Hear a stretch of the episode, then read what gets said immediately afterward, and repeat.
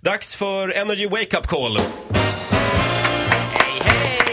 Eh, vi ska slå en signal till en sån här dating-sajt. Ja, den värsta av dem alla. Elitsinglar som tror att de är lite finare än alla andra. Ah, men var inte så där nu. Det är väl bra att det finns, det finns, eh, de har nischat sig bara. Men- Det finns någon för alla, det har man ju hört. Ja. Men dessutom så missar de alltså det, kravet här är ju någon slags taxerad årsinkomst på en halv miljon och sen Mhm. så eh, att man ska ha gått fyra år på högskola. Ja, då får inte jag vara med då. Nej, exakt. Jag menar, jag, Men känner, jag Ja, skulle du får kunna vara med. Mm. jag känner väldigt många som har gått fyra års låtsasutbildning s- som inte är ett dugg smartare eller alltså det, det här funkar inte. Nej, nej, och jag nej. gillar inte det här att inte alla får vara med.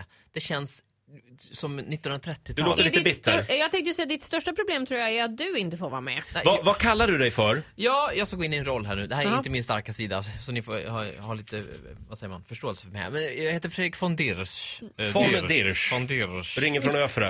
Öfre Eh, Östermalm. Okej, vi ringer till Elitsinglar. Ja. Hej och välkommen till Elitsinglars kundservice. Hej och välkommen till Elitsinglar. Hej, jag heter Fredrik. Ja, hej. Eller Didde, vad heter du? Eh, Hamdo heter jag. Hamdo, jag gör min första månad som medlem på Elitsinglar. Ja, Didde är inte jättenöjd. okej. Alltså, jag har varit på två dejter Mm. och båda tjejerna har dykt upp i typ, inte sköna outfits, typ farsta glitter. Ja. Undersöker ni tjej, alltså tjejer och medlemmar, har ni någon slags urskiljning? Nej, du, du, du förstår att det där är ju bortom vår kontroll, liksom hur de klär sig när de kommer till, eh, till dejten och sådär. De vi brukar ta bort är ju sådana som liksom, ehm, om vi upptäcker att, att de inte är singlar till exempel. Inte om vi sköna. upptäcker Att de, är- ja, om vi upptäcker att de inte är ehm, seriösa medlemmar och sådär. Det kändes bara inte så skönt, det är inte så elit om man säger så. Ja. Eh, lite skämskudde. Ehm, jag, har, gjort- jag gjorde en liten lista så här, som känns exklusivt. För mig är det viktigt att det bara känns skönt och exklusivt. Eh, har ni Malou von Sivers? Har ni Marie Serneholt? Har ni någon, eh, Titti Schultz, vet du vem det är? Ja. Eh, har ni henne? Är hon med Nej. på Elitsinglar? Nej, eh, vi går inte ut med sån information. Även om hon var med så går vi inte ut med sån information. Aldrig, inte ens om jag tjatar. Nej, det gör vi inte. Didde vill gärna veta. Nej. Didde får inte veta. Kolla, har du liksom koll på sortimentet?